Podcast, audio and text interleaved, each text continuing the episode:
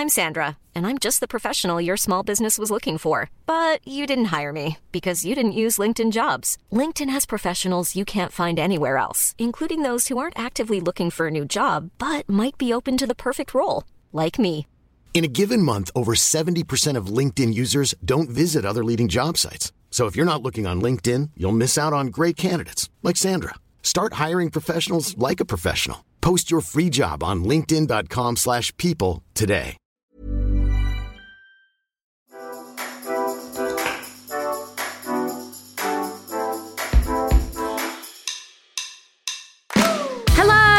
Welcome to the Train Happy podcast with me, Tally Rye. This is the podcast that helps you have a feel good relationship with fitness, food, and body image. And today we're really talking about the body image part and the fitness part with Molly Forbes. You might know Molly, she is a mum, but she's also author of Body Happy Kids. She's founding director of the Body Happy organization and she is a speaker, campaigner, journalist, just all round brilliant woman who is doing so much to advocate for children's body image. So we get into all things, including why weighing children is problematic and also why having a fitness app for kids is also problematic. Now, of course, we're going to be discussing some sensitive topics in this episode, so please just be aware that there is talk about children, weight, weighing, and dieting. But I really hope you uh, if you can, stick with this one because Molly has so much insight to share, especially if you're a parent or a teacher or work with children in any way. This is such a great episode for you. But before we get into that, it is time for Train Happy Trooper of the Week. This week's Train Happy moment comes from Ellie. Hi, Tally. This is Ellie. Um, I love Train Happy, and I just wanted to send a message to say thank you for all of your work. I have um, just a, I guess, Train Happy moment that I wanted to share. I, um, my sister is getting married this year, and actually in December. And um, in the past, I definitely would have, you know, been really worried about what I looked like for the wedding and been worried about doing a bunch of workouts to look a certain way in pictures. But um, this year, I'm just excited about celebrating her, and I'm not changing my training or anything. I'm still trying to be intuitive and just um, focusing on the big thing, which is my sister marrying the love of her life. And so, anyways, I just wanted to thank you for inspiring me and um, for all of the work that you do for everyone else. Ellie, that is such a lovely uh, train happy moment, and you're so kind to send that in. But also, I think this is very um, hashtag anti diet bride related. I know that's not what this episode is about, but I think this just goes to show like, Really, these big life events are about celebrating the moment and being there for your loved ones and just having fun and making memories. And it doesn't matter what you look like in the photos. And so I'm so pleased that you're able to just go and be present and have fun. And actually, at the time of um, this coming out, I think the event will have been and gone. So maybe, Ellie, you can give us an update on how you got on at your sister's wedding. If you would love to be featured as Train Happy Trooper of the Week, and we would love to hear from you, share your Train Happy moment with us via WhatsApp. Get in touch on 075 999 27537 and we can share your train happy moment. We love a voice note, we love a text. And if you do have any questions for myself or future guests, also send those along as well. And don't forget to follow us on Instagram at Train Happy Podcast, where you can see behind the scenes and you can see a bit more of what's going on and tell us what you think of these episodes. Okay. Enough from me, however, let's hear from Molly because this is a meaty episode and I really think we need to get straight into this one. Molly, welcome back to the podcast. This is your second time, but so much has happened since you were last I on. know. You've written a book, you've created an organization, just your casual things, just conquering the world, helping one child's body image at a time. Yeah, I've been busy. It's been busy. And then we had the pandemic and everything as well, just to kind of make things even Oh, more yeah, just that as well. Uh, yeah, no, it's so lovely to be back. It's always it's always a pleasure to talk with you, Tally. Oh, I'm so excited to chat to you today because in my research for this episode and just generally looking over your work, you know, we've known each other for a few years now, but um, and I probably take for granted what you do and the time and energy in. But oh my goodness, for everyone listening, like I really hope you go and research all of Molly's stuff after this and look at her website because you've got such incredible resources out there for parents, for teachers, and everything to help children have a better relationship with their body image and to just generally help foster a more accepting um, environment for everyone, you know, at home and schools. Like it's a lot of work you're doing, but it this is this is crucial work. Yeah, I mean, well, when I still kind of get frustrated sometimes when people are like, "Oh, body image, you know, why is that? That doesn't affect kids," but I guess I take it for granted because I, I do this work every day and I know how important it is. And I know the stats and I know that you know, children as young as three years old are suffering with poor body image. And, you know, one in seven children are on a diet, you know, across the weight spectrum. And uh, all of these like really awful statistics show that actually body image, negative body image is increasingly and more and aggressively target, you know, it's being something that children are having to cope with and um, also the messages that make that, that really nurture these like feelings of insecurity just seem to be getting more and more aggressive. So I'm glad that you said it's about creating environments because that is our thing. We're very much about, um, you know, I'm, I really want to focus on how we can prevent some of these messages reaching children in the first place and actually create environments where children can just be at peace and content and happy in their bodies as children should be and actually as adults should be and not and not have to grow up into being adults that have to relearn these relationships with with their bodies and and try and build positive body image um, all over again. Um, so yeah it's very much i mean it's a work in progress. We've we've only been going for yeah we haven't been going for even two years yet but it does feel like the demand is um yeah unfortunately the demand is is really there i wish that we weren't needed to be honest I wish that we didn't have yeah, to exist. You know, there's a real calling here to do the really important stuff because yeah, so many kids struggle. And I imagine there's so many adults listening going, oh my goodness, if only I had had access to, and people had told me that my body was okay when I was, you know, 10 that people, you know, had helped me feel good about myself and also helped me understand that all bodies are good bodies. Like, I wish I knew that because, oh my goodness, hearing that as an adult, like, it's so, it's, it's really healing on an inner child level.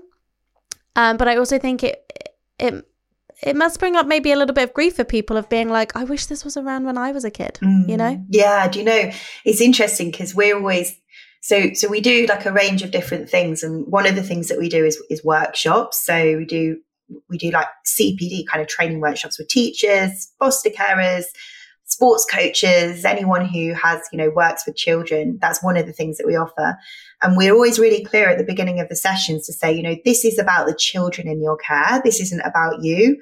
And there might be some confronting ideas that are going to challenge you in the, in this session as particularly when people have been invested their whole life in diet culture and kind of you know weight normative ideas of, of health and you know these these kind of concepts have have they're really wedded to them. So it can be quite challenging when you start to kind of dig into some of these ideas. But i always try and bring it back to this is about the, the children that you're looking after. How can you best nurture their body esteem and how can you best, you know, create an environment that actually really supports their, their mental health and their body image and their overall well-being. And what's really interesting is that there's often like a light bulb moment that happens in a workshop where, where, or, or they'll be really quiet because you can see they're kind of taking it all in and, and it's really interesting sort of reading the feedback afterwards or when you connect with them after the session that you know to think how how have some of these ideas trickled through and and offered them a new perspective you know on something they might not have ever really considered before. And sometimes it can really change how they feel about their own body you know like it, it can really have that kind of um, that kind of impact. And that was the same with my book. I wrote that book for, it's a book for adults, but it's for adults who are raising children. It's essentially a parenting book. But I think that there was something in there about people reading it and really relating and rem- and putting it to their own experiences and almost not just giving them tools to help their own kids, but you know, that inner child thing, giving them some just sort of a bit of perspective on how to help themselves, I guess, as well, which wasn't that wasn't the purpose of my book. There are so many amazing books out there that already exist for adults, you know, inclu- including your own, and and that wasn't the purpose of my book. But it's interesting that that has been for some people that's been a secondary outcome. So yeah, it's lovely. Yeah, because so many people I think come to this because they're like, I want to break the cycle for my children. You know, is that what motivates you to do it? You know, what brought you to this work? I think at the beginning it came from a uh, a bit of a selfish place. If I'm honest, it came from me just feeling like I didn't want to I just couldn't carry on doing what I was doing. It wasn't serving me, you know, the constant like on and off the diet bandwagon and this constant like feeling of body shame. And, you know, I'm a, a straight size white non-disabled woman, you know, and so I, I was, and I was still struggling, you know, and I think that initially it was i was just so naive you know? I didn't have any concept of how anti-fat bias and weight stigma plays out for so many people you know? I, I didn't really know anything about ableism. I didn't know anything about the racist roots of diet culture none of that. I just wanted to find a better relationship with my own body. And i didn't think about body image as a social justice issue at all um, and i didn't think about my role and my responsibility in this whole soup, you know. Um, and then I, once I started feeling better about my own body and unlearning some of these things and learning about some of this stuff, I started realizing how aggressively these messages were coming from my own children. I've got two daughters.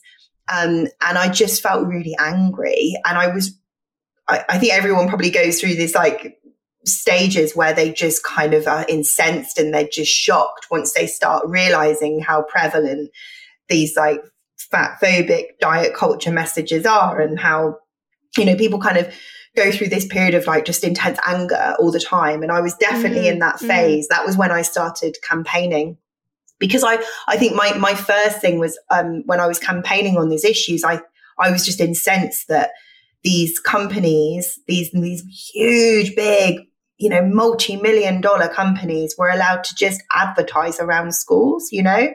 They'd have the diet club meetings in the school and then they put the banner and the marketing outside the school. And I just couldn't believe, I couldn't believe that it was allowed to happen when they're not allowed to advertise on TV before the watershed or on radio before, but yet they're allowed to just put their stuff, you know, their posters and their banners up in schools. Like I just thought this, this isn't what on earth.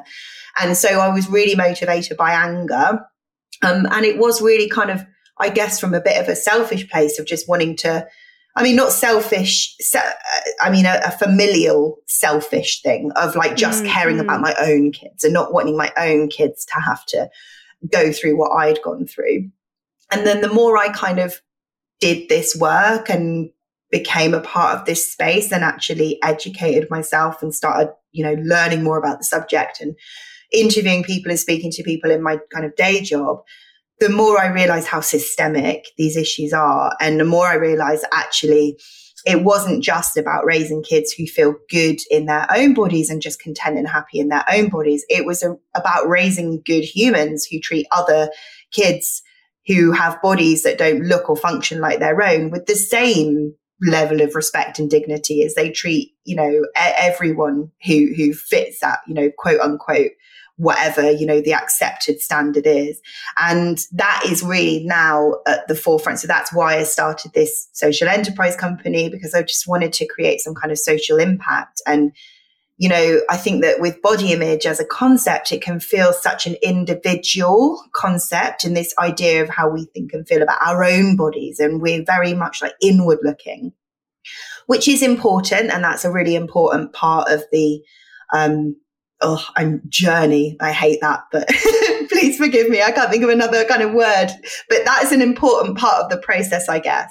But if we stop there, we're never going to get any change. And that's why I, you know, then started looking, well, let's look at the environments and let's, how can we teach kids to advocate for other children? And how can we teach teachers not to start putting some of these messages there in the first place and actually how can we look at you know how body diversity is is talked about and celebrated and food and health. And you know schools are really good about understanding about you know the importance of inclusion and mental health but i think there's still a big gap in knowledge and understanding where body image comes into that. And if you are if you have an anti-bullying policy for example in your school but yet you're not looking at how weight stigma in your setting is reinforced daily then that anti-bullying policy isn't really doing anything. Because we know that kids in high weight bodies are the most you know they're 63% more likely to be bullied than other children. You know appearance-based bullying is the number one form of bullying in school. So maybe some of these approaches to food and nutrition and education and health are actually inadvertently giving the green light to that kind of bullying you know? Yeah because the goal shouldn't necessarily be okay well the solution to this then is to try and make every child look the same. The goal the solution should be like let's all accept each other as we are. Yeah exactly change the culture, not children's bodies. Change the culture, not the children's bodies. Yeah. We need to put that on a bumper sticker. Yeah. That's your campaign slogan. um, so you've created Body Happy happy org and i feel like maybe we should just slightly detail what it is you're saying it is a organization that runs courses um, for teachers and parents and people who care for children what else do you guys do I don't want to limit it to just that. Where we get the biggest social impact is in our workshops and our CPD training for people that work with kids because they're the ones who are ultimately with the kids every day who are making these decisions about, I don't know, like a display in a school or a scheme of work or, I don't know, a, a sports program or whatever.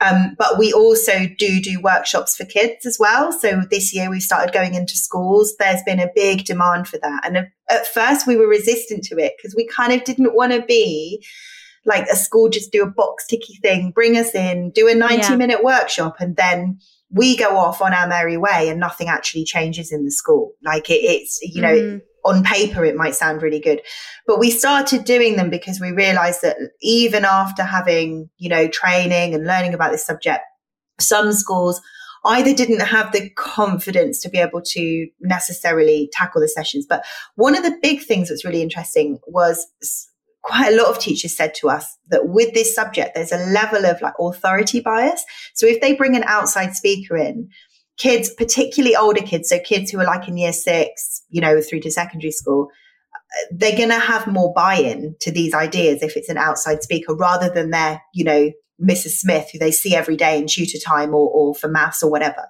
I think that, that that's kind of the thinking for a lot of schools who want to book us is that, you know, if they bring an outside person in, then maybe there'll be more buy-in, which is really great. But I do still, you know, want the teachers to learn about this subject as well because there's no meaningful change mm. if you don't also have the adult, the teacher buy in. But yeah, we do workshops for anyone who works with children, um, including schools. We've done we've done workshops for women's aid, refuge workers, foster carers, um, nursery nurture, nurses, PE teachers, sports coaches. Um, but we also sell resources. So we have a whole bank of teaching resources. So full schemes of work, individual lesson plans, right from the early years. So, you know, preschool, right through to key stage four, you know, up to A level. And we also have an online masterclass for parents because parents, you know, who has the time? Most of the parents I know prefer to do that kind of passive learning because you can dip in and out of it. And, and it's really difficult to even just find 90 minutes in your week to just, you know, join a workshop. I get that. And we sell books and other kind of physical resources. So um, some really lovely picture books and, you know, journals for children and teenagers and our pocket booster packs, which are a little, I've got a pack, pack here. These are, are like little cards. It's like a little affirmation card game um, that's based on one of the kind of inspired by one of the toolkits in my book. So basically, just like tools and practical, tangible things, as well as loads of free downloadable resources, activity packs, you know, just with kids, it needs to be interactive. They need to, you can't just sit children down and say, right, I'm going to tell you about this thing called diet culture and I'm going to teach you about yeah, the history yeah. of appearance ideals. Like it's so dry and they're just not going to buy into that at all. So you need to make it really interactive and fun and really discussion led and get children sharing their ideas. And you know books can be a great way to do that activity packs where they're actually doing stuff. Moving forward i would love to have like you know create some like bigger school wide like campaigns you know and and encourage like a whole you know week of resources and assemblies and um, all of that kind of stuff. But at the moment like we're just building on that you know we have done quite a lot in a short amount of time but we, there's You still have. a lot to be done you know what? There is, but you're already doing really, like I said, you're doing really important stuff. And I think you can only start where you start, right? And you go from there. So, one thing I wanted to bring you in particularly to talk about today was a couple of couple of kind of headline topics that have been in the news and everyone's kind of talking about. Something you've particularly been talking about a lot um, is the National Child Measurement Program, which is specifically in the UK. I don't know if that's just an England thing or if it's a UK thing, but it's what my understanding is it's a kind of program within schools to weigh children and there's just been a lot of discussion around it and I would love you to talk a bit more about this program and what maybe the controversy has been around it yeah from your perspective. So the NCMP, the National Child Measurement Programme, it's a, it's a program run by Public Health England, and it operates in state-funded schools. And children in reception, so ages four and five, and in year six, which is ages ten and eleven, this program sees children in those years um, just routinely weighed. So the school nursing team will come into the school. It's not it's not run by the teachers in the school. They'll come into the school and they will measure the children and they will weigh them and they will measure their height. It's a data collection exercise run by Public Health England so that they can obtain data around the height and weight of children. It was brought in in 2006. Um, it was controversial when it was brought in.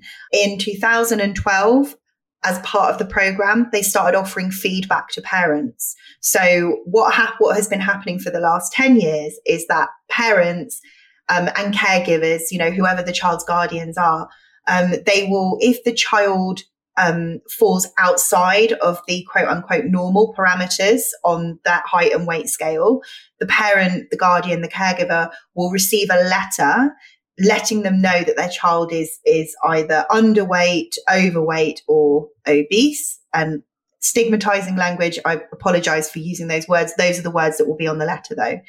And then it depends on the area. In some areas, the the um, parent will receive a referral request, so they might get referred to a weight management program to essentially put their kid on a diet. In some areas, that won't happen. It's just feedback. They'll just be told, and then the parent does with that information what they will.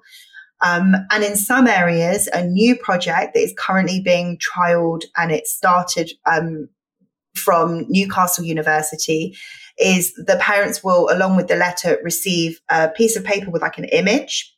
And it's a picture of various different shaped bodies um, with words like, you know, underweight, normal weight, overweight, obese. And it's like a visual, essentially a visual guide to where their child falls in that chart. I mean, it's, um, I shared an image on my Instagram. It's like, it's quite an upsetting. It, I mean, when you work in, mm. in this field, you're, it's quite unbelievable.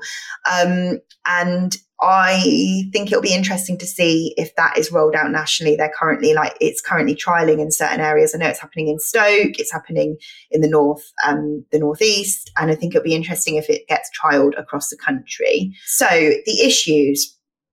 I mean, apart from the fact that it's just a completely pointless exercise and a massive waste of money, because on, on the very most basic level, okay, great, you've got the measurements. What now? What does that change? It doesn't change anything because we know that health is really complicated. We know that there are over 100 different factors that influence uh, a person's weight.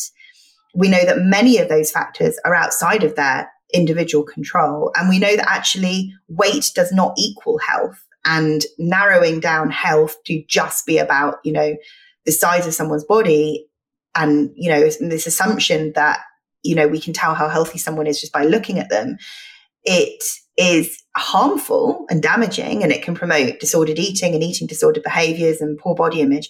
But also it's just completely and utterly pointless because it totally ignores the social determinants of health. You know, it means that they can funnel money into getting kids weighed and make it seem like it's an individual issue that parents have full control over, but then they don't need to look at actually the root of the problem, which is inequality. You know, the fact that we've got 4 million children living in food insecurity at the moment. And the fact that, you know, there's the divide between the richest and the poorest in this country is just getting bigger and bigger. But we don't need to worry about that. We don't need to think about the social determinants of health. Let's just put all the children on a diet and that will just solve the problem. And even better, we can farm them out to weight management companies, which are private entities, and let's make some money at the same time. You know, not to get all kind of tinfoil hat, but I do think that there's this is all part of the diet diet industrial complex, you know, and this is this is how it's coming for children now.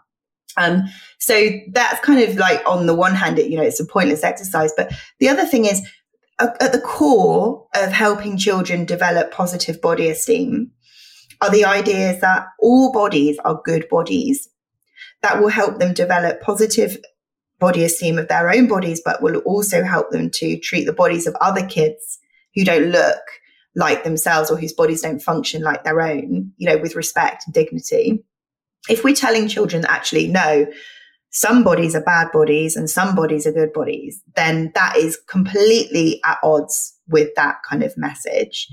But also you know we want to teach kids that their bodies are their own.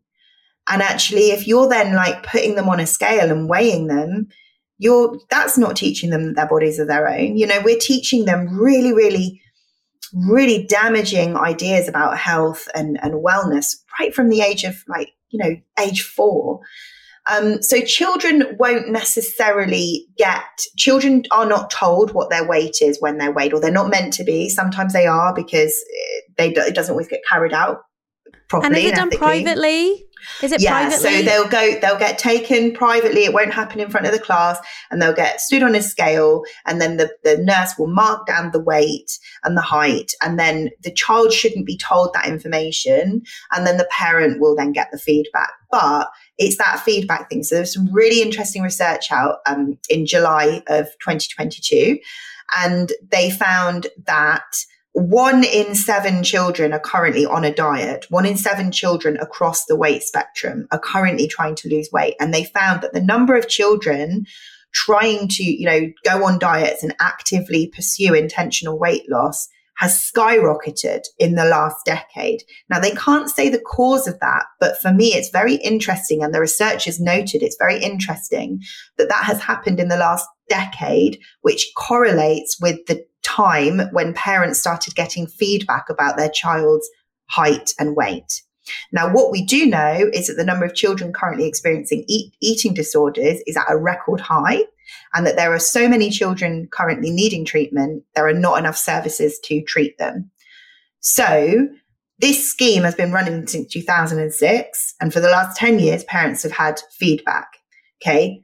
It's not made any meaningful impact on our health as a nation, but it has had a negative impact. I mean, we can't say that it's definitely that for sure, but we can say that there are trends and we can say that we know that more and more kids are st- struggling mm-hmm. with eating mm-hmm. disorders. And many health professionals, including, you know, some of the, the people that I work with, are not in support of the National Child Measurement Program. It was created as, created as a political tool um, and it is still being used as such. And um, in the 2021 Women and Equalities Commission review uh, report that they, you know, did this big review into body image. And one of their recommendations was to urgently review the program. But the government just doubled down on it and just said, well, actually, the research shows that there is no um, harm from this program. But that's not true because there is more recent research that shows there is a, a lot of harm from the program. But yet, still, parents aren't given the full story. When they get the letter about it, they'll get a letter saying studies show there is no harm from weighing children in school. There's no harm to their emotional development or mental health. And it's not true. That that just isn't true. The studies you know, one old study showed that, but actually there are lots, there's lots, lots more emerging, very robust evidence that shows that it is harmful. and we shouldn't still be doing it. And I imagine there are parents who may have had a situation when they were a child, when they were weighed for whatever reason, and they may have had you know, a sort of medical intervention about their weight or whatever, and it, it, being flagged and raised in the home. And I say this knowing that some of my clients have experienced this, and I can guarantee that that is a scar that they still bear today, and that to say that there is there's no harm you know it's it's no big deal i think is really short-sighted because I think um, if you speak to most people, especially people who are adults who struggle with food, exercise, body image, all this stuff, they remember when they were weighed. They remember the conversations. They remember the look on their parents' faces. They remember the shame that was instilled in them by using uh, words from the kind of BMI categories to describe them. Um, and to say that it's not is really frustrating. I mean, it's gaslighting at like the worst degree, isn't it? It's it's invalidating and it it's totally it gaslighting. And what it also says is, oh well, if you have a problem with it, then you're in the minority. There must be something wrong with you, you know. And actually, there is no there are no positive health outcomes of, of this program you know when we're linking weight with you know with health and the you know the other thing is the other side of the, the coin is that what happens you know a child might get their parents or guardian might get a letter and they're four years old. And if that parent doesn't know any better they might their instinct might be well i need to you know do something about this. I'm going to put my kid on a diet or start restricting their food intake which is essentially putting the kid on a diet and then that kid is being put you know on a on and they are being introduced to the diet cycle from the age of four and then they're going to go through that weight cycling process all their life yeah? And that we know that that process on its own is independently bad for health you know? It's not it's not good.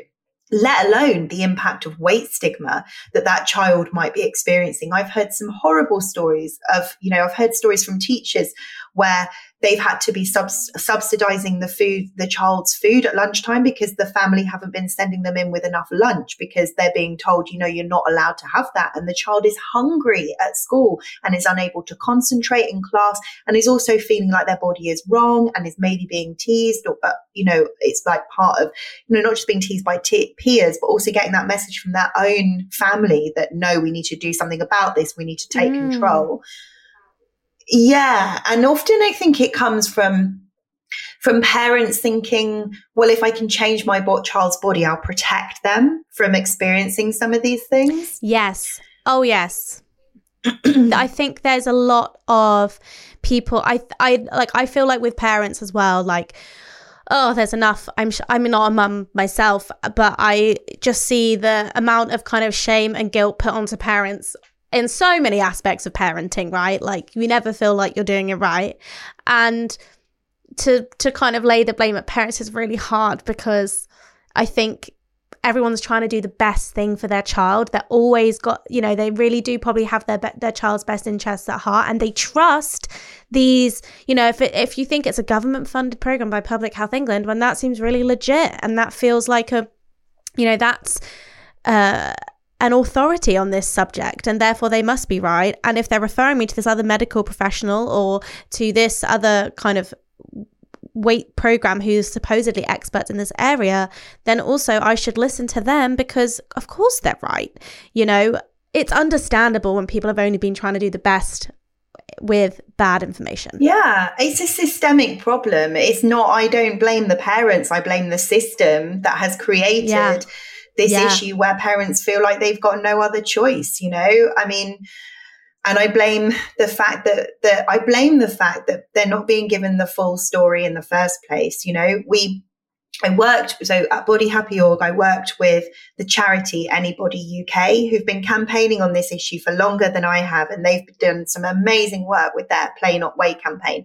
And they gave evidence to the Women and Inequalities Commission um, committee in 2021 and um, I teamed up with them and we created this. Um, essentially, it's like a fully comprehensive resource for parents. It's a downloadable information pack and it gives them all the information that they're not getting in their letter when you know, what happens is they'll get two weeks notice that the nursing team are going to come into the school and they'll just get a letter and, and it will say, you know, this is going to happen. If you want to opt out, this is how you do it.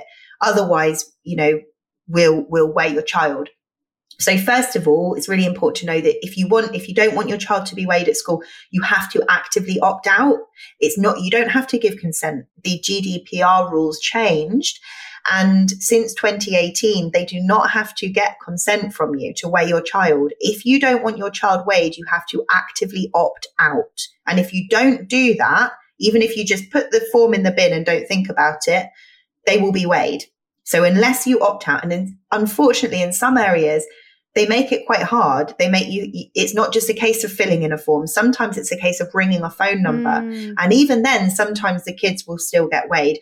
So by mistake. So we created this um, downloadable information pack, which details the full background of, you know, why you might want to consider opting out.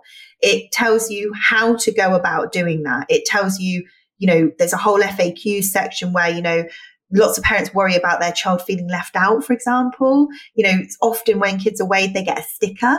You know, for a four year old mm. to get a mm. sticker, you know, the child doesn't want to be left out. There might be one kid in the class who doesn't get weighed yeah. and they don't get a sticker. So it kind of details to parents and schools how, you, you know, how you can go about opting out. And then for schools, you know, letting schools know that they can opt out. They don't have to allow the nursing team in.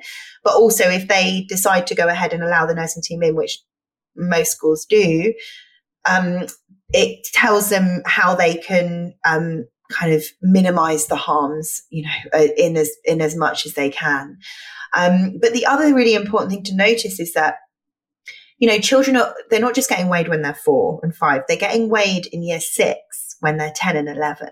Now that's a whole other you know kettle of fish because at that age, many children have already started going through puberty you know, we know that that is a really vulnerable age for body image concerns. And we know that, you know, it's also an, a period of intense change, not just bodily changes, but children as, you know, they're preparing to go to secondary school. Often some of their friendships are changing. You know, they're, they're starting to learn independence and they're growing up.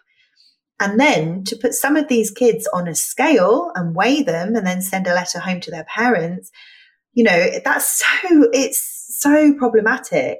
We know that also when children go through puberty, it's really normal for them to gain weight. You know, um, I think it was Laura Thomas. I interviewed Laura once about um, you know kids and and food and was really common for kids to go in Laura's words to go out before they go up you know?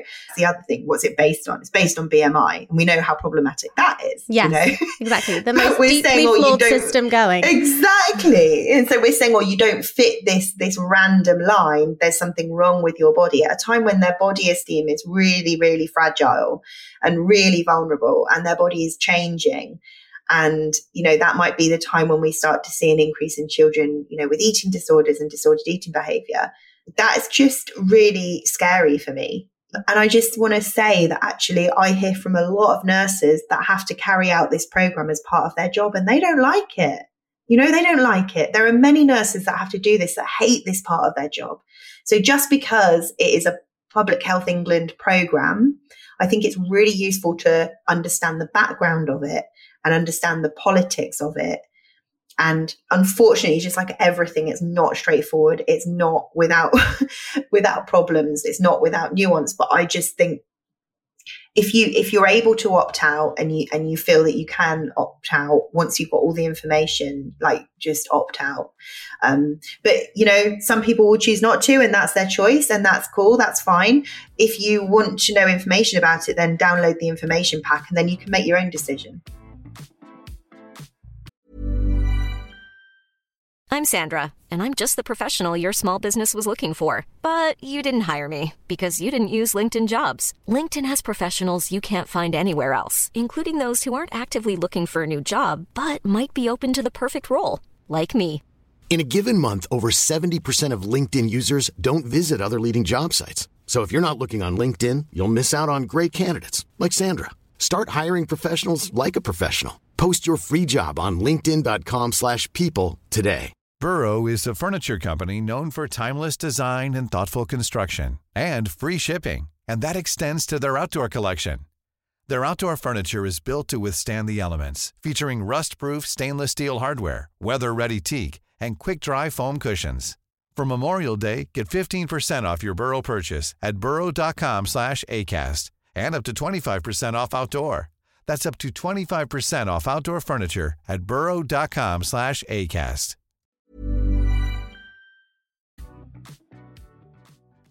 Mum's the Word is a brand new parenting podcast hosted by me, Ashley James. Pregnancy, piles, and all the other problems that come with parenting, I'm not going to sugarcoat anything. Join me each week on my journey through motherhood as we celebrate the amazing highs as well as the lows. As it's my first time, we'll have celebrities, experts, and hopefully you guys too who'll help me figure out what the hell I'm supposed to be doing. Find us wherever you got this podcast.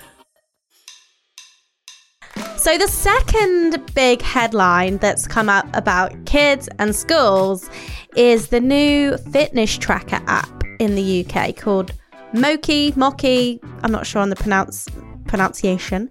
I, I read every inch of their website and kind of looked through what it's about. And my understanding is that this is a fitness kind of app and tech where the children wear a tracker on their wrist where they don't have any data. They can't see any numbers or anything on their wrist. They just wear like a, a band. But they have this hub and they, they kind of tap their band into this kind of hard drive hub thing. And the teacher can then see like how active is the class being and how uh, many steps is the class doing? Um, you can see individual data, but generally it seems to be that they like to promote it as something that groups do, teams, you'd have teams of different classes and all sorts of things. And um, yeah, and it, it's come out. And I think once again, there's been a real interesting conversation around this. Obviously, my immediate reaction when I saw this was like, yep, it's a no from me. This is what another, I think this is a situation where the, perhaps the people creating this have probably gone in with really good intentions. I, I just think diet culture and wellness culture has kind of told us that tech is the solution to everything to do with our health. Like, if we can just get an app for that, if we can just get some, like, you know, computer to tell us XYZ, then we'll all be fine.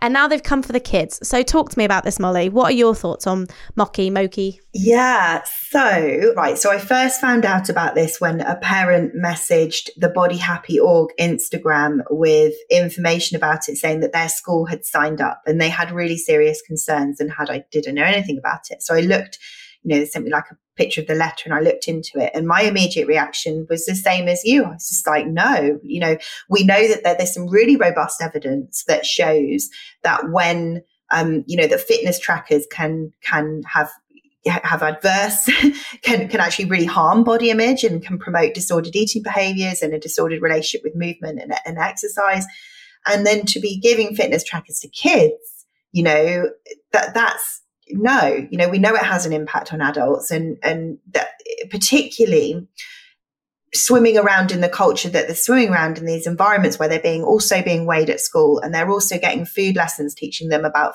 good food and bad food. And they're also going into the playground and you know hearing weight-based bullying and anti-fat bias. It, you know it, as part of that overall picture my initial response was just no this is not good now, I have had a conversation with one of the co-founders' um, partners who reached out to me after I um, after I posted about it, and her email was really love it was a really nice email.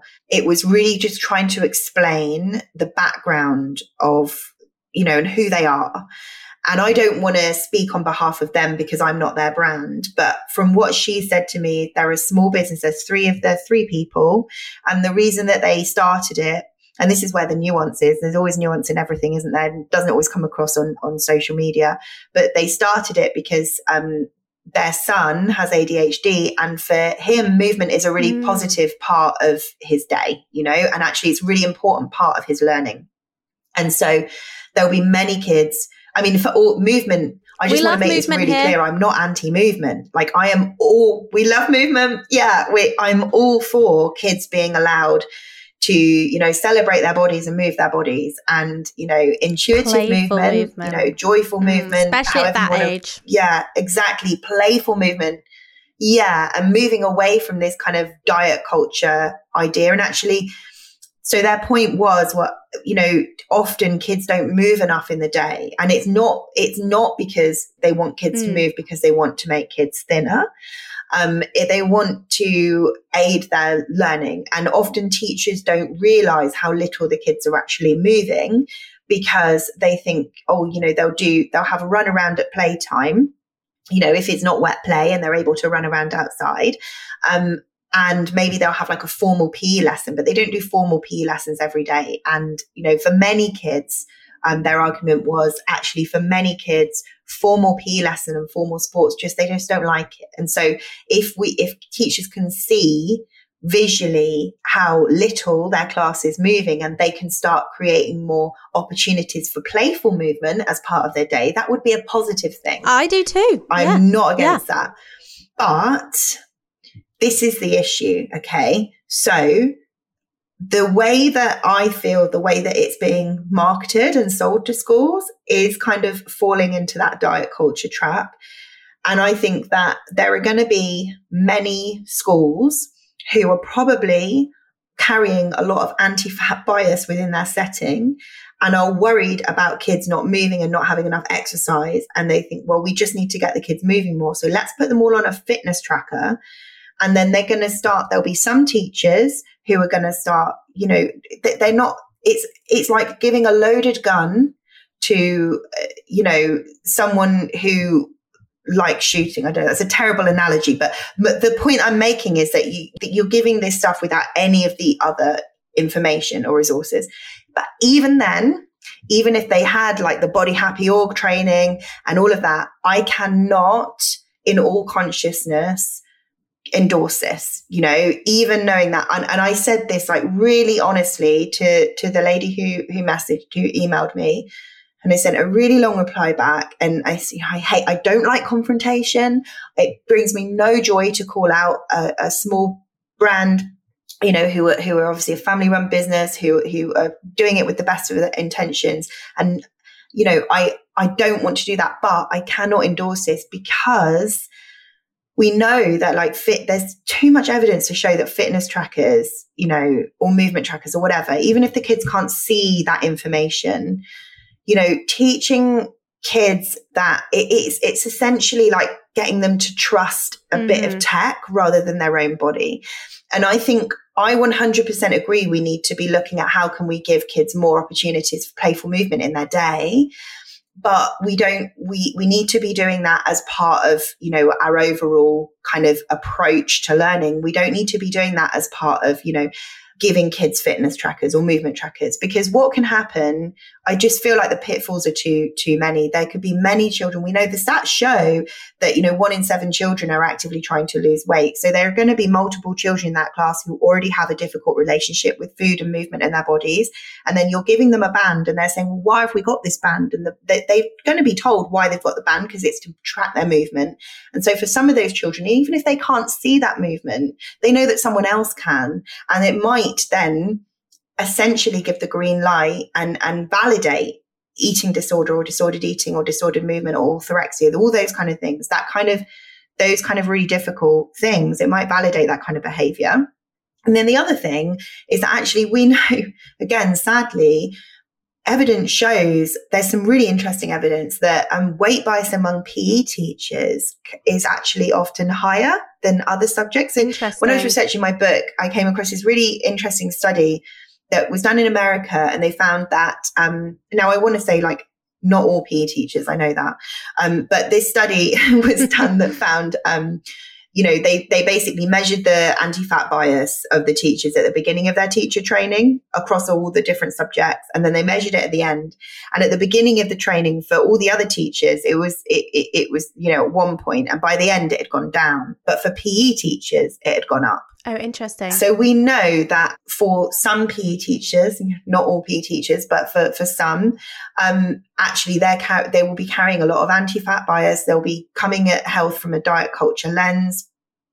And they might see this as their golden ticket, but you know, what are they going to do with that data? What are they going to do with that information? How are they going to approach it? You know, I just, I sadly can't endorse it. And, and like I said, it brings me no joy. And I've had conversations with this, you know, with, with the lady who's one of the partners of the co-founders. And I believe that their intentions are really good. And I believe there is like a huge amount yes. of nuance. And I want to share that side of the story because I don't want to be someone who's just like sharing my bit. But even with all of that in mind, I just, I sadly, I just, I, it's still a no from me, unfortunately. Yeah. I mean, from my perspective, I'm thinking they were talking often about like putting the kids into teams and like competing to do however many steps a day or whatever. And I think we see that as a, in corporate companies, they do that for your things. And then I can imagine that the winning team then gets rewarded with something. And I think it starts to kind of build that in with movement that you're looking for external motivation and you're looking for external rewards to get you to move and that will go into adulthood rather than teaching children to find intrinsic reasons to move that are based on ha- making them feel good do you notice that you're look we had some fun playtime, you know, maybe we did a silly dance class, d- dance party in class. And now look at you, your spellings, you know, look at your spelling got better. And, you know, you can see you constant, you're able to concentrate. And that was amazing. If we were able to reinforce that. So I, I kind of see what that, what the, probably the goal was for this um, fitness tracker system, but I can see it being used in a way that, that, like you said, disconnects children from their bodies and if there's one thing that we know that diet culture does really well is it's dis- it disconnects us from our bodies. And especially with movement, I know, like I said, I'm working with adults now who've been through all this process when they were kids and they didn't have apps like this, but they had other things that disconnected from from their bodies.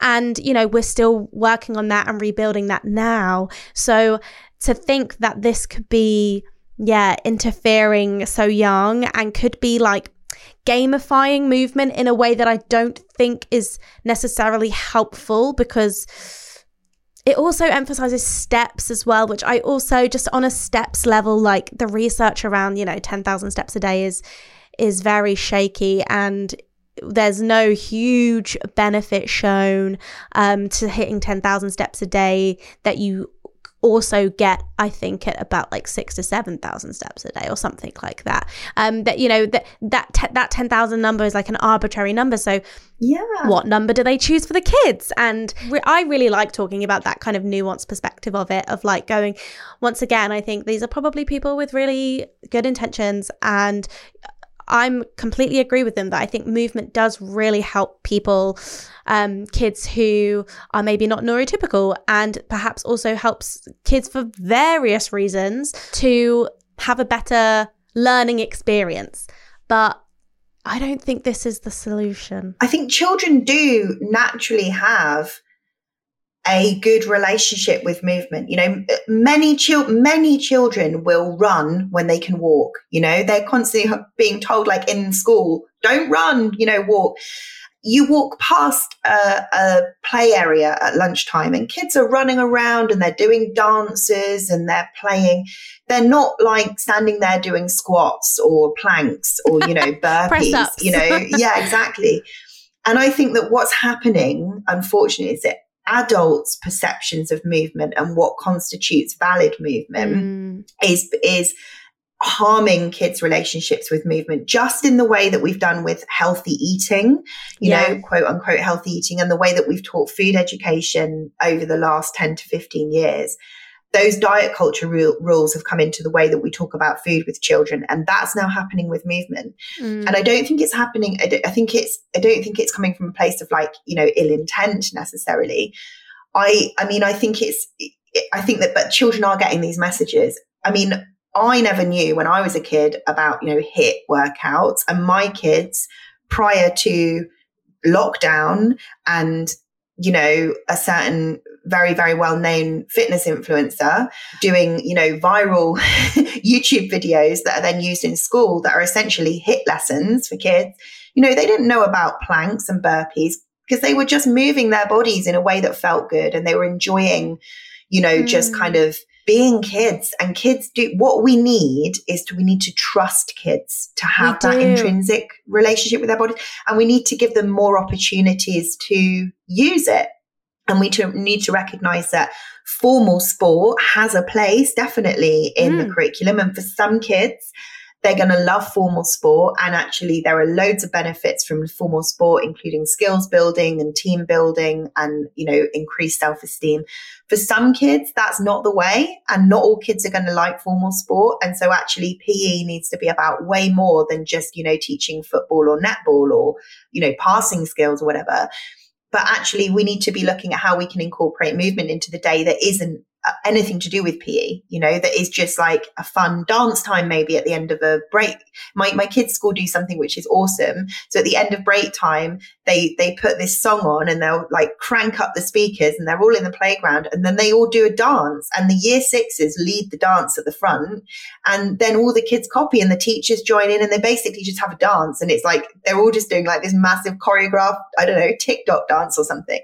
And the kids really like that. You know, maybe some kids don't, but I mean, as far as I, I hear good things, it seems like the kind of thing that, you know, when you're when you're walking past the playground, it looks like fun. Mm. Um, and the point is like we need to be having more opportunities for, in your words, playful movement, like in mm. the day, we don't need to be having more opportunities to measure that movement or put movement in a kind of hierarchy and say, actually, unless you're doing a plank or a burpee or unless you're doing learning about dribbling a football, it doesn't count. Um, and I think we just need to trust kids a bit more and we need to like nurture that natural relationship and connection that they have with their bodies rather than constantly trying to meddle all the time. That's what we're doing. Yeah, we're meddling. We're meddling and micromanaging. When do you feel like the age was for you when movement was play and then it was exercise? And it's so interesting because often it is those early teen years, that kind of 10, 11, 12, 13 time when it wasn't just like being silly with your friends and playing stuck in the mud. It was, okay, now I have to exercise and I'm told to do, you know, sprints with my teacher or whatever. I don't know what it is. Um, and the it's become a lot test. more the bleep test. Oh my goodness, it haunts every everyone. Yeah. It, it, it just becomes this formal exercise, and then exercise has, has all of its connotations, right? And the constant thing I'm always like bashing on about is like, let's get back to how it was when we were kids, when it was play, when it was just fun when we all had hobbies and you know it was like a really good time when it was was dancing around the playground when it was like doing hula hoops and skipping and all that stuff but for the fun of it rather than for like right my movement tracker has to tell me that I've done, you know, um, 10 active minutes a day and like, oh, have I done enough? I'm on my skipping rope. Like, mm-hmm. have I done more? Um, you know, we used to do hours of skipping at primary school. Oh my goodness, that was like our favourite thing to do. Bulldogs, you know that big game, running game. Yeah, we Bulldogs. So... That got banned at my school. Yeah, it got it got too rough. we had so many great games where we were all being active. Like everyone, I meant that like the whole like upper school playing Bulldogs, and everyone was included and everyone was doing it, and no one tracked it, and you know we all turned out okay. Yeah, I know? mean yeah, that's the thing, isn't it? I think for me, it's a similar thing. I had, uh, I had, I really had to kind of relearn my my relationship with movement when I was going through that period of kind of unlearning some of that diet culture stuff around food and trying to just get a more peaceful kind of relationship with my own body. And now I really, I love, you know, I go swimming most mornings and that's like a lovely, delicious part of my day and I really enjoy it. And I'm just forever, you know, trying to think, say to my kids, well, what feels good? Yeah. You know, what feels good? And my kids, you know, my kids really, they like dancing. They both do street dance. My eldest daughter's just recently joined netball. So that's like a big thing. She, she didn't like PE at all in year seven because of the environment, um, of like the PE lesson was like really overwhelming for her. And so that's like a whole other conversation. But I just think we need to just trust kids' bodies and trust kids to know what feels good and give them as many opportunities as possible to do those things mm. and just to kind of be at peace and just sort of leave them alone a bit. You know, there's yeah. this real hysteria in, you know, kids aren't moving enough, kids are spending too much time on screens. but actually the other side of it is kids are more kids are more under so much pressure they're so stressed they're constantly they're being tested all the time there are constant school tests you know they're constantly being you know, put under pressure in various different ways and they're expected to do so many extracurricular activities. And, you know, kids are really anxious now. We know like the number of kids who are suffering with anxiety, you know, and poor mm. body image and, and all of these related mental health issues. You know, we just need to kind of give them a bit of a break, you know, yeah. give them chance to move their bodies in ways that feel good, you know, and, and rather than investing the money in saying, right, you need to do X, Y, and Z, let's invest the money in looking at how we can make these things more accessible and more equitable for people, well, you know, because yeah. many schools just don't have the money to invest in play equipment. And, you know, many play areas are just like parks are just like defunct. It costs so much money to like get play equipment for a, a park, you know. So loads of areas don't even have swings or slides, you know we need to be looking at those things. If we really care about getting kids moving, that's where we need to be spending the the time and resources. Yeah, I I agree. And I think it's also worth saying that like you mentioned the things that impact weight and health and we know that one of them is your postcode where you live because that probably determines your socioeconomic status in terms of how much your family income is and what access you have to stuff. And you know, it's you can sign up to all the clubs and do all the like dance classes and gymnastics club and all the rest of it if your parents have the money to do it. But if yeah. they don't have the money to do it, you are reliant on kind of what's at school.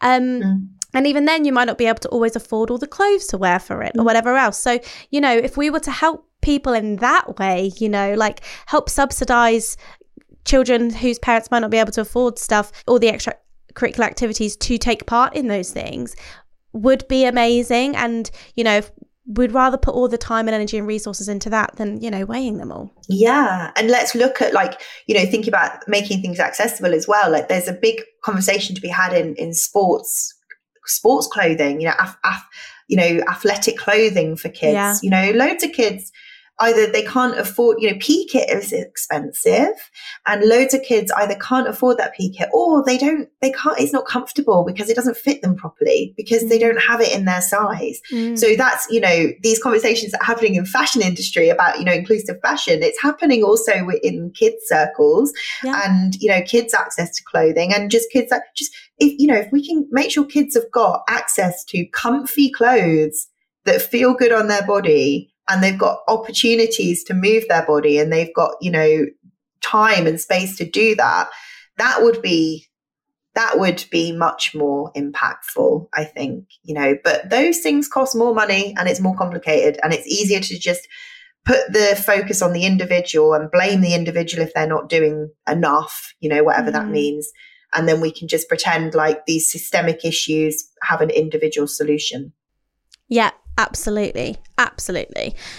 So, for parents and perhaps even teachers who are worried about their child's body image or children in their care's body image, obviously we've got the body um, happy kids org resources but where can people kind of start with this conversations what do you think is the best way to approach what is a really sensitive issue i think that I just would love to have a bit more of a focus on prevention. You yeah. know, like I said before, we're all about prevention and looking at the environment. So for me, um, that that comes with the acknowledgement that we all have a role to play and we all have a responsibility.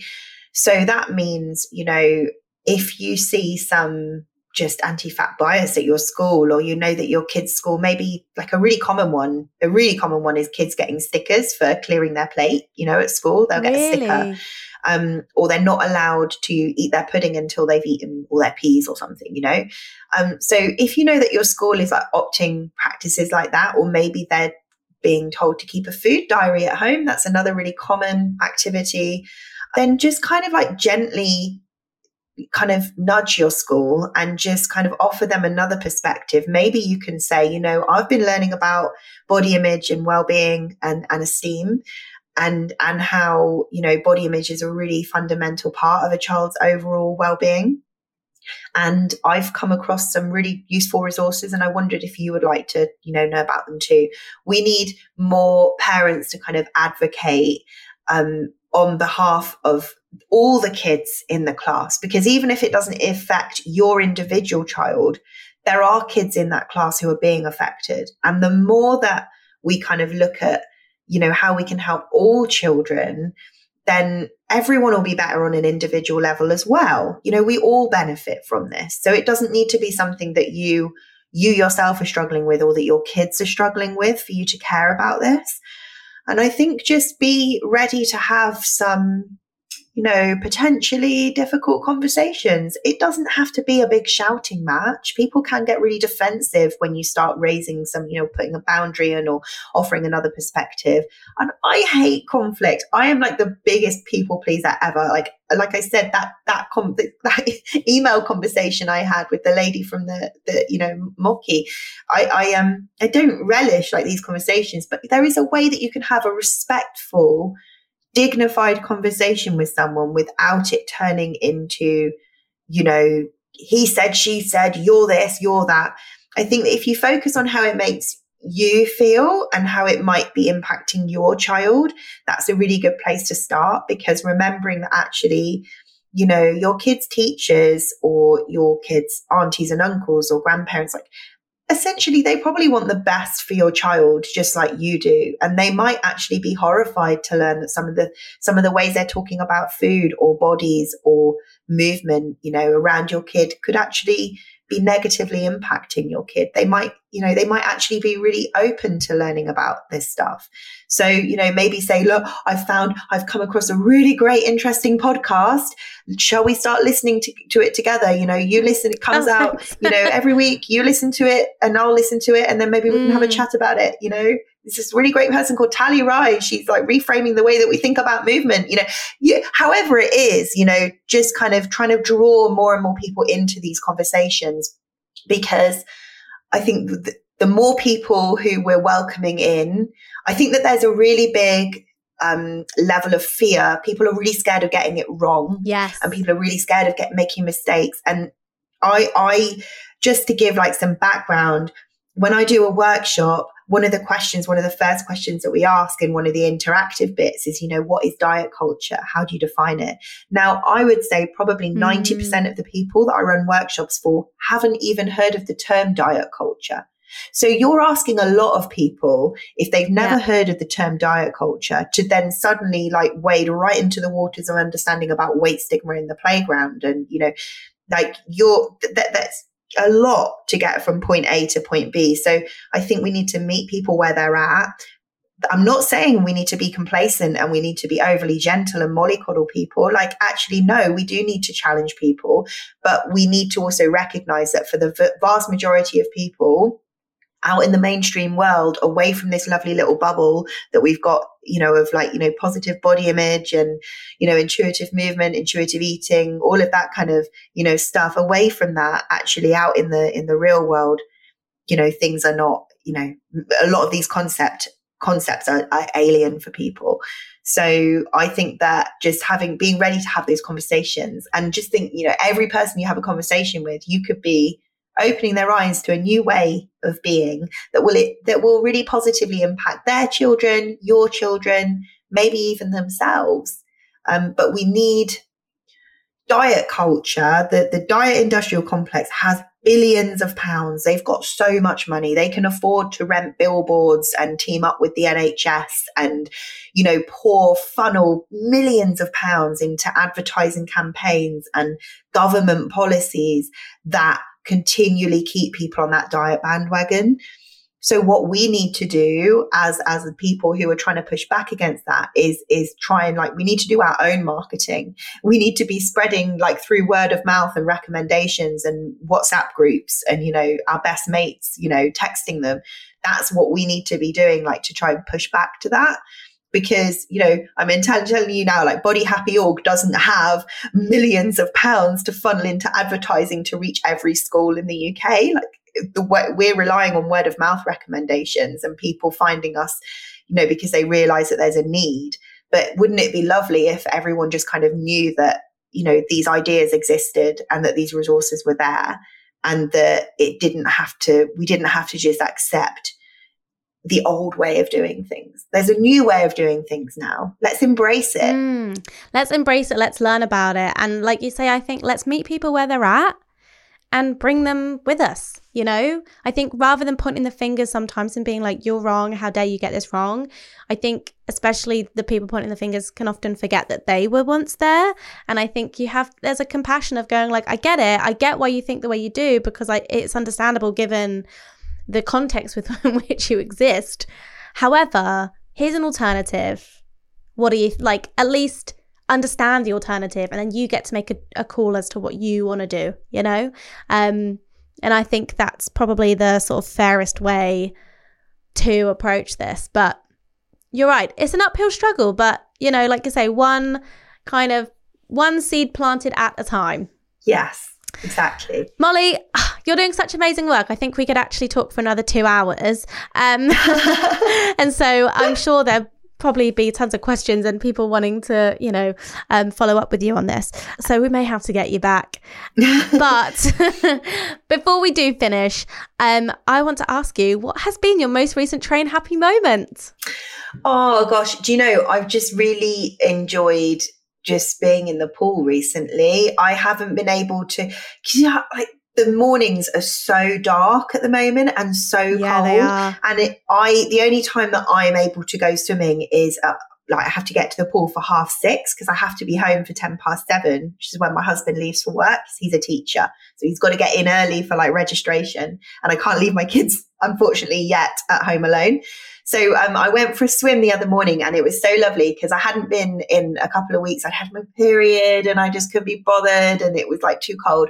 And I went earlier this week and I got there and um, I think everyone else has probably had the same idea. No, there was only one other person in the pool, but oh, it was it was a blissful half an hour because it was just like time on my own and it was just time like it was quiet i had loads of time to stretch out my arms in the pool because there wasn't you know there weren't loads of other people around like trying to do lengths and um what was interesting for me was that was so that was on Tuesday, and as we're recording this now, it's Thursday, and I couldn't go on Wednesday, and I couldn't go this morning. My little one is ill, and I was like up in the night with her, and I was too tired.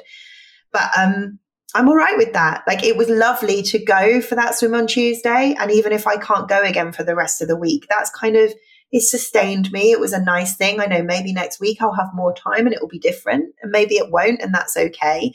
But it was, it was really lovely. And I think I'm still now, even years down the line into this kind of, these, um, this kind of new way of framing movement. I'm still just enjoying how how much more relaxed I am about it, you know, not feeling like I have to like hit every workout and kind of just being a bit kinder to myself with it. So I have you a lot to thank for that, Tally, you know, you and, and, and, you know, th- these, you know, the things that you're talking about have you to thank for a lot of that. So I'm going to dedicate that train happy moment to you. oh, I'm so pleased. And I'm so pleased that, you're it's unconditional permission to rest. That's what you're pra- you're practicing. You're practicing that kind of that gentle like it's okay like great i got to go but also like you know i'm not going to put the stress that i have to do x amount a week and i you know things take priority and sick children especially take priority and that's life. And to you know cut yourself a bit of slack around that because i think what happens is especially with exercise, we kind of go like, no, we must do these things regardless of whatever happens, but you know, no excuses. And that's not realistic. That is not sustainable. That is not long term thinking. That is leading to burnout and leading to you just feeling like, oh, it's too much pressure.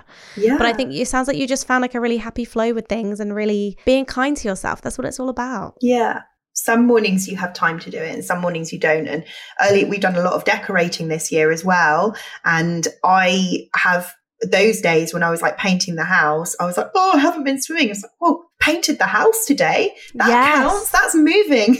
That's why my arms are aching because i've been there with like a roller. And i think you know for me remembering that all those little things I do every day is still moving my body and it might not count mm. as formal exercise, but it's still it's still movement, isn't it? It is. It is. Okay, Molly, let's tell everyone where they can find all the things we've discussed today. Um, where can they find you and where can they find Body Happy Kids? Okay, so I am on Instagram and Twitter at Molly J Forbes, Molly with a Y and J for Jane, Forbes, F O R B E S.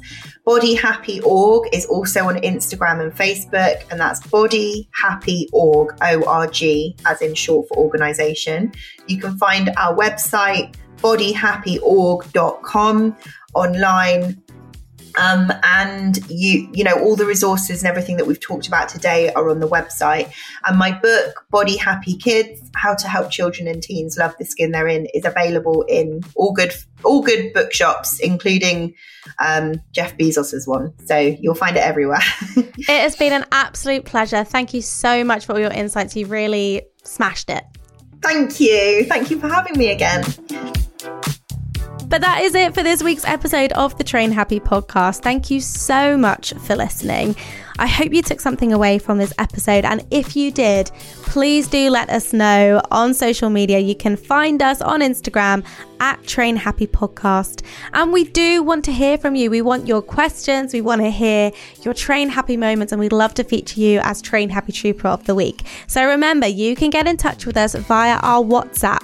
It is 07599 927 537.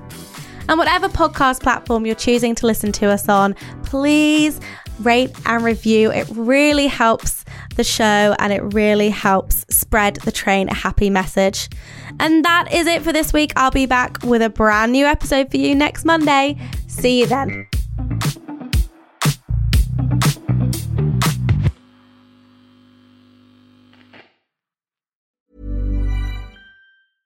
A lot can happen in the next three years. Like a chatbot may be your new best friend. But what won't change? Needing health insurance. United Healthcare Tri Term Medical Plans are available for these changing times. Underwritten by Golden Rule Insurance Company, they offer budget friendly, flexible coverage for people who are in between jobs or missed open enrollment. The plans last nearly three years in some states, with access to a nationwide network of doctors and hospitals. So, for whatever tomorrow brings, United Healthcare Tri Term Medical Plans may be for you. Learn more at uhone.com.